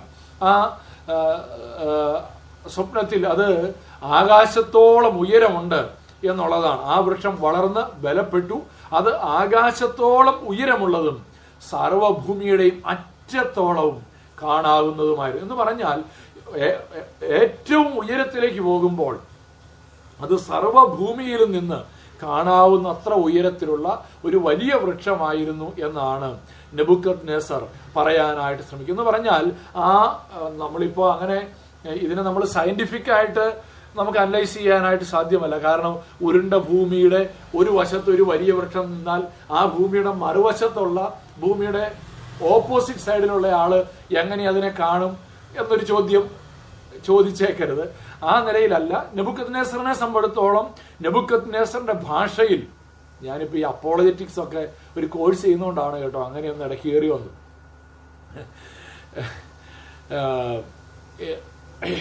അപ്പോൾ ഈ ഉയരമുള്ള വൃക്ഷം നെബുക്കത്ത് നേസറിനെ സംബന്ധിച്ചിടത്തോളം ഭൂമിയെ കുറിച്ചുള്ള അദ്ദേഹത്തിന്റെ ഒരു ബോധ്യത്തിൽ നിന്നുകൊണ്ട് അദ്ദേഹം സംസാരിക്കുകയാണ്. അപ്പോൾ അത്ര ഉയരമുള്ള ഒരു വൃക്ഷമാണ് എന്ന് സൂചിപ്പിക്കുവാൻ നെബുക്കത്ത് നേസർ ശ്രമിക്കുകയാണ്. പന്ത്രണ്ടാം വാക്യം. ഈ അതിന്റെ ഇല ഭംഗിയുള്ളതും ഫലം അനവധിയുമായിരുന്നു. എല്ലാവർക്കും അതിൽ ആഹാരമുണ്ടായിരുന്നു. കാട്ടുമൃഗങ്ങൾ അതിന്റെ കീഴെ തണലിളച്ചു വന്നു. ആകാശത്തിലെ പക്ഷികൾ അതിന്റെ കൊമ്പുകളിൽ വസിച്ചു. സകല ജഡവും അതുകൊണ്ട് ഉപജീവനം കഴിച്ചു വന്നു.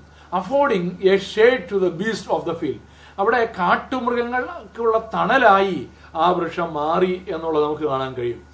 മാത്രമല്ല ആകാശത്തിലെ പക്ഷികൾക്ക് അതിന്റെ കൊമ്പുകളിൽ കൂട് വയ്ക്കാൻ കഴിഞ്ഞു എന്നുള്ളത് നമ്മൾ കണ്ടു. അപ്പോൾ മാത്രമല്ല എന്ന് പറ ചുരുക്കി പറഞ്ഞാൽ ഈ ഭൂമിയിലെ സകല ജീവജാലങ്ങൾക്കും ഒരു തണലായി അതിന്റെ ഒരു ഉപജീവന മാർഗമായി അതിന്റെ ഒരു പാർപ്പിടമായ ഒരു മരത്തെക്കുറിച്ചാണ് ഈ സ്വപ്നത്തിൽ നെബുക്കത് നെസർ കാണുന്നത്. എന്ന് പറഞ്ഞാൽ ഈ സർവഭൂമിയും ആ വൃക്ഷത്തെ ആശ്രയിച്ചിരിക്കുന്നു. അല്ലെങ്കിൽ സകലവും ഈ ഭൂമിയിലുള്ള സകല ജീവജാലങ്ങളും ആ വൃക്ഷത്തോട് വിധേയപ്പെട്ടിരിക്കുന്നു എന്നുള്ളതാണ് ഈ സ്വപ്നത്തിലൂടെ നെബുക്കത്ത് നെസർ കണ്ടതായ ആ വൃക്ഷം സൂചിപ്പിക്കുന്നത്.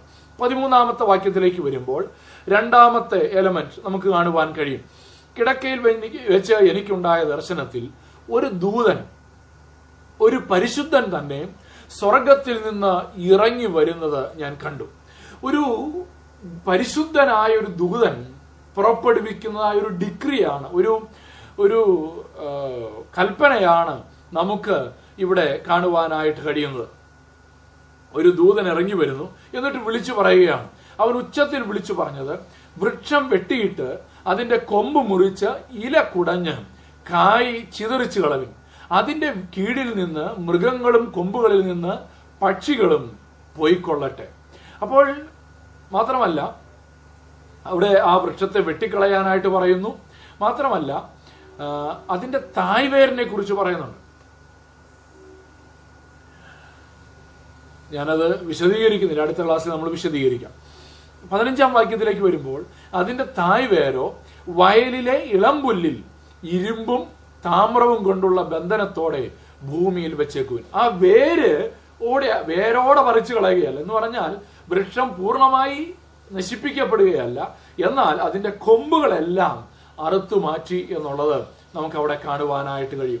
മാത്രമല്ല bound with band of iron and rods എന്ന് പറഞ്ഞാൽ വേര് ഇളകിപ്പോകാതെ വണ്ണം വളരെ സ്ട്രോങ് ആയിട്ട് അവയെ അവിടെ ആ വൃക്ഷത്തിന്റെ തായ്വേര് ഒരിക്കലും നഷ്ടപ്പെടുവാനായിട്ട് അവിടെ അനുവദിക്കുന്നില്ല. മാത്രമല്ല മൃഗങ്ങളോടുകൂടെ നിലത്തെ പുല്ല് ഉപജീവനമായിരിക്കട്ടെ. വെറ്റ് വിത്ത് ഡ്യൂ മഞ്ഞുകൊണ്ട് നനയട്ടെ. To graze with the beasts of the earth മൃഗങ്ങളോടുകൂടെ മേഞ്ഞു നടക്കുവാനായിട്ട്. ആ വൃക്ഷം ആ വൃക്ഷത്തെ കുറിച്ചാണ് പറയുന്നത്. ഒരു വൃക്ഷം മൃഗങ്ങളോടുകൂടെ നിലത്തെ പുല്ല് ഉപജീവനമായിരിക്കട്ടെ. അതായത് ഒരു വൃക്ഷം പുല്ല് തിന്നുക എന്ന് പറഞ്ഞൊരു ചിന്ത. അതാണ് ഇവിടെ ഈ സ്വപ്നത്തിലൂടെ ദാനി നബുക്കത്ത് നേസർ കാണുവാനായിട്ട് കഴിയുന്നത്. ഞാൻ വേഗത്തിൽ മുന്നോട്ട് പോകട്ടെ. പതിനാറാമത്തെ വാക്യത്തിലേക്ക് വരുമ്പോൾ നാം ഇങ്ങനെ കാണുന്നു. അവന്റെ മാനുഷ സ്വഭാവം മാറി മൃഗ സ്വഭാവം അപ്പോൾ അവിടെ വരുമ്പോഴാണ് ഈ വൃക്ഷം ഒരു മനുഷ്യനായോട് ഉപമിച്ചിരിക്കുന്നത്. നമുക്ക് കാണുവാനായിട്ട് കഴിയുന്നു. അതുവരെ ഒരു വൃക്ഷത്തോട് ഉപമിച്ചു വന്നിട്ട് പതിനഞ്ചാം വാക്യത്തിന്റെ ഇടയ്ക്ക് വെച്ച് അവൻ എന്നൊരു പദപ്രയോഗം നടത്തുന്നുണ്ട്. അവൻ. എന്നാൽ അവൻ എന്ന് പറഞ്ഞിട്ട് അതൊരു മനുഷ്യനാണ് എന്നുള്ളത് പതിനാറാം വാക്യത്തിലാണ്. പതിനാറാം വാക്യത്തിലേക്ക് വരുമ്പോൾ ആ വൃക്ഷം ഒരു മനുഷ്യനെ സൂചിപ്പിക്കുന്നു. ആ മനുഷ്യൻ അവന്റെ മാനുഷ സ്വഭാവം മാറി മൃഗ സ്വഭാവമായി തീരട്ടെ. അങ്ങനെ അവന് ഏഴു കാലം കഴിയട്ടെ.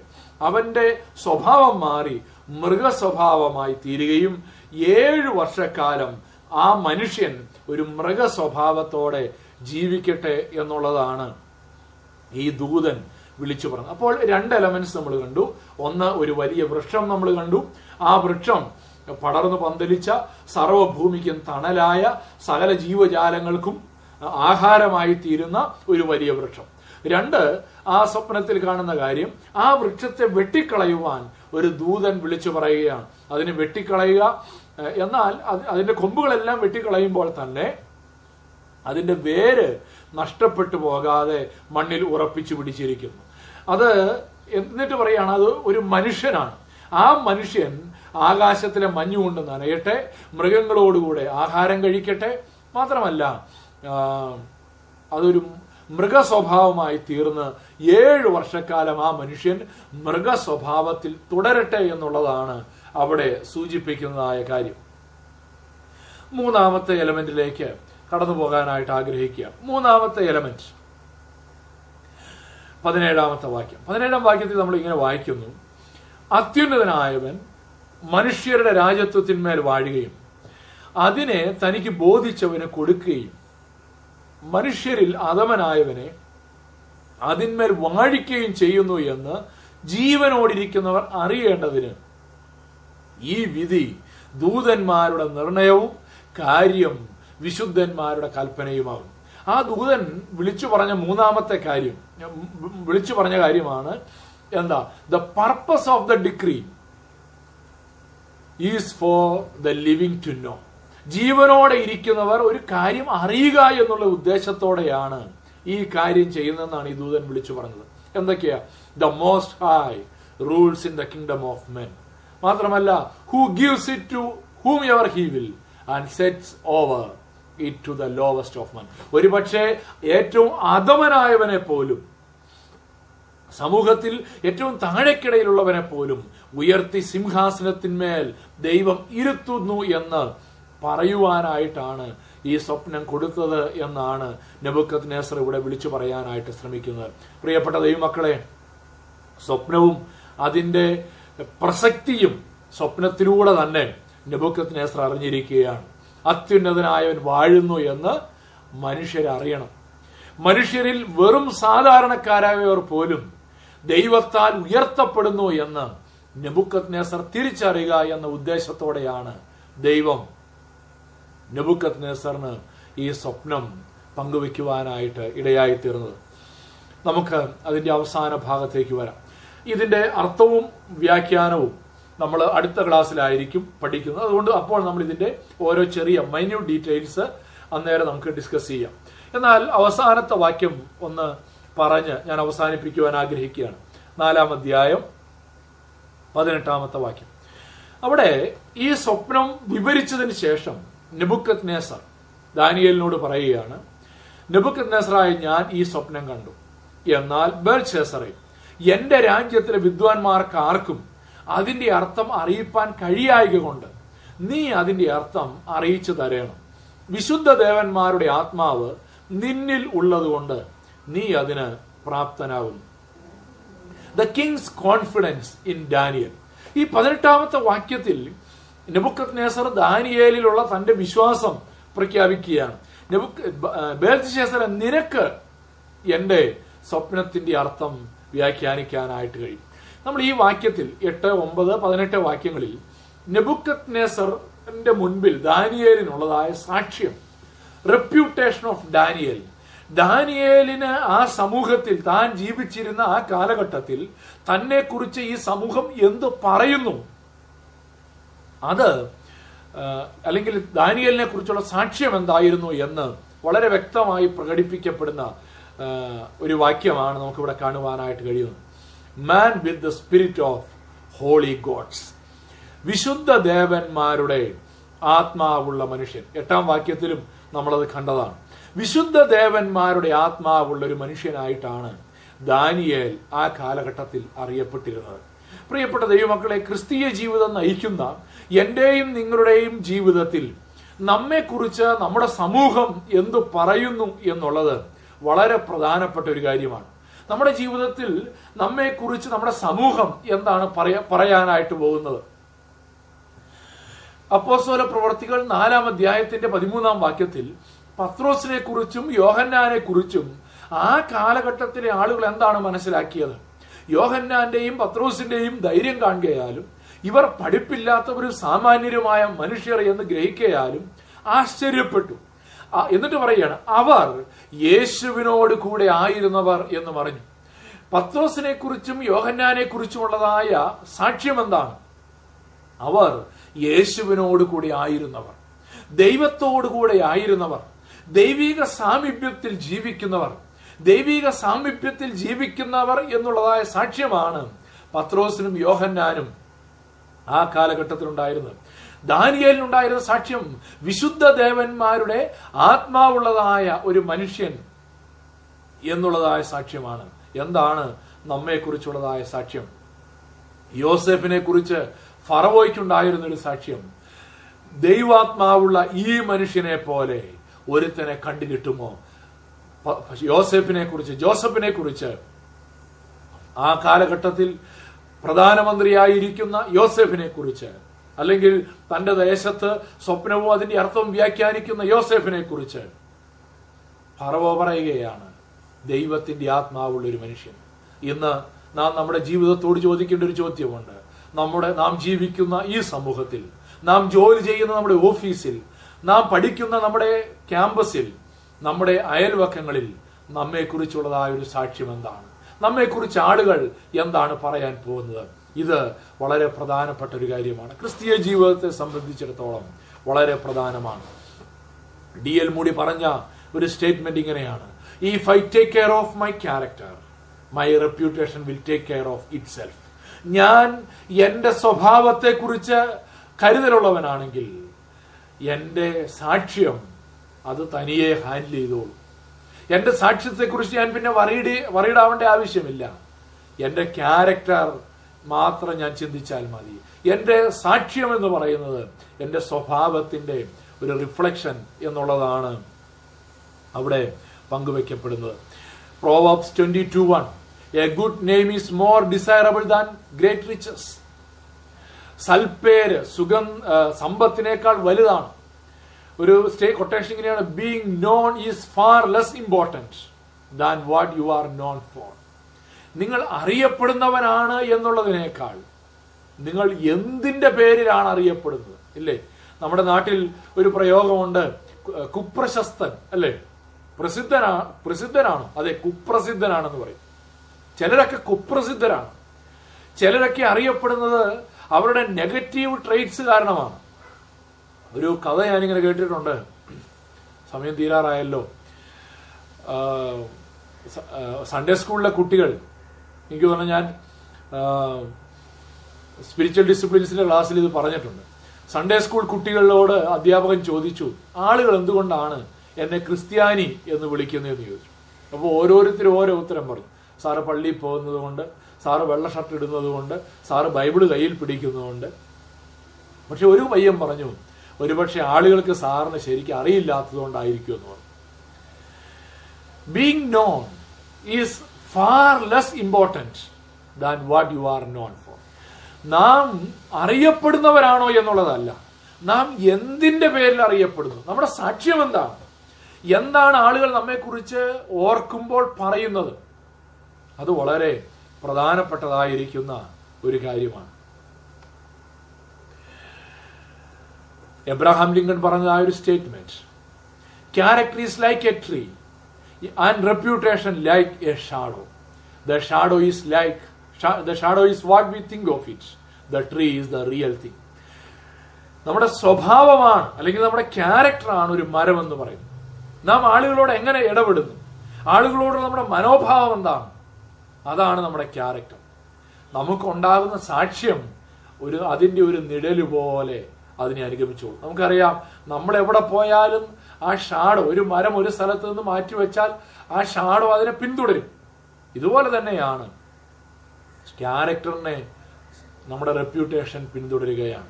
അതുകൊണ്ട് നാം ഇന്നത്തെ ഈ ക്ലാസ് ഇവിടെ കൺക്ലൂഡ് ചെയ്യാൻ ശ്രമിക്കുമ്പോൾ നമ്മുടെ ജീവിതത്തിന്റെ സാക്ഷ്യത്തെക്കുറിച്ച് മനസ്സിലാക്കുക.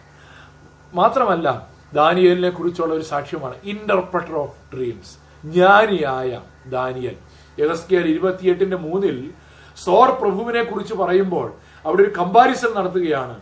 നീ ദാനിയലിലും ജ്ഞാനിയല്ലോ. കാരണം ദാനിയൽ ഒരു ജ്ഞാനിയായിട്ടാണ് യഗസ്കിയൽ ഇവിടെ അവതരിപ്പിക്കുന്നത്. എന്നാൽ യഗസ്കിയൽ സോർ പ്രഭുവിനെ കുറിച്ച് ദൈവം പറയുന്നതായിട്ട് എഴുതുകയാണ് നീ ദാനിയേലിനേക്കാൾ ജ്ഞാനിയാണല്ലോ. അപ്പോൾ ദാനിയേലിന്റെ രണ്ട് റെപ്യൂട്ടേഷൻ നമുക്കിവിടെ കാണാൻ കഴിയും. ഒന്ന് man with the spirit of holy gods വിശുദ്ധ ദേവന്മാരുടെ ആത്മാവുള്ള മനുഷ്യൻ. രണ്ട് ഇന്റർപ്രട്ടർ ഓഫ് ഡ്രീംസ് രഹസ്യങ്ങൾ പങ്കുവെക്കുന്നവൻ. സ്വപ്നങ്ങൾക്ക് അർത്ഥം വ്യാഖ്യാനിക്കുന്നവൻ. ജ്ഞാനിയായ ഒരു വ്യക്തിയായി ദാനിയേലിനെ ആ കാലഘട്ടത്തിൽ വിലയിരുത്തപ്പെടുകയാണ്. എന്താണ് ഒരു ക്രിസ്ത്യാനി എന്ന നിലയിൽ നമ്മുടെ സാക്ഷ്യം? Our reputation will attract many to Christ അനേകർ കർത്താവിങ്കിലേക്ക് ആകർഷിക്കപ്പെടുവാൻ നമ്മുടെ സാക്ഷ്യം സഹായകരമായി തീരും സഭാപ്രസംഗി ഏഴാം അധ്യായം ഒന്നാം വാക്യം. നല്ല പേർ സുഗന്ധ തൈലത്തെക്കാളും മരണ ദിവസം ജനന ദിവസത്തെക്കാളും ഉത്തമം. നല്ല പേര് സുഗന്ധ തൈലത്തെക്കാൾ പ്രഷ്യസ് ഓയിൻമെന്റിനേക്കാൾ നല്ലതാണെന്നാണ് പറയുന്നത്. ഒരു രസകരമായ ഒരു കാര്യം ഒന്ന് പറഞ്ഞോട്ടെ. ഒന്ന് ഗൗരവം ഒന്ന്. ഒരു ബേസ്ബോൾ പ്ലെയർ ആയിരുന്നു ജോർ ജോ ഗാർഗിയോള ഗരാഗിയോള എന്ന് പറയുന്ന ഒരു പ്ലെയർ ജോ ഗരാഗിയോള. അദ്ദേഹം പറഞ്ഞ ഒരു സ്റ്റേറ്റ്മെന്റ് ആണ്. ഞാൻ കളി നിർത്തി ഓരോ വർഷവും കഴിയുമ്പോൾ എനിക്ക് നല്ല പേരുണ്ടായിക്കൊണ്ടിരുന്നു. ഞാൻ കളിച്ചുകൊണ്ടിരുന്നതിനേക്കാൾ കളി നിർത്തിയപ്പോഴാണ് എനിക്ക് കൂടുതൽ സൽപ്പേരുണ്ടായത് കളി നിർത്തി ഒരു വർഷം കഴിഞ്ഞപ്പോൾ എന്നെക്കുറിച്ച് ആളുകൾ പറയുന്നത് ഫോർമർ പ്ലെയർ എന്നാണ്. രണ്ടാമത്തെ വർഷം ആയപ്പോഴേക്കും the second year I was great മഹാനായ ഒരു കളിക്കാരനായി. ദ തേർഡ് ഇയർ പറയ മൂന്നാമത്തെ വർഷം പറയാണ് ബേസ്ബോൾ സ്റ്റാർ അവസാനത്തെ വർഷമായപ്പോഴേക്കും പറയുകയാണ് as one of hmm baseball's immortals ഇല്ലേ? അനശ്വരനായ കളിക്കാരനായിട്ട് ഏഹ്, മാറി.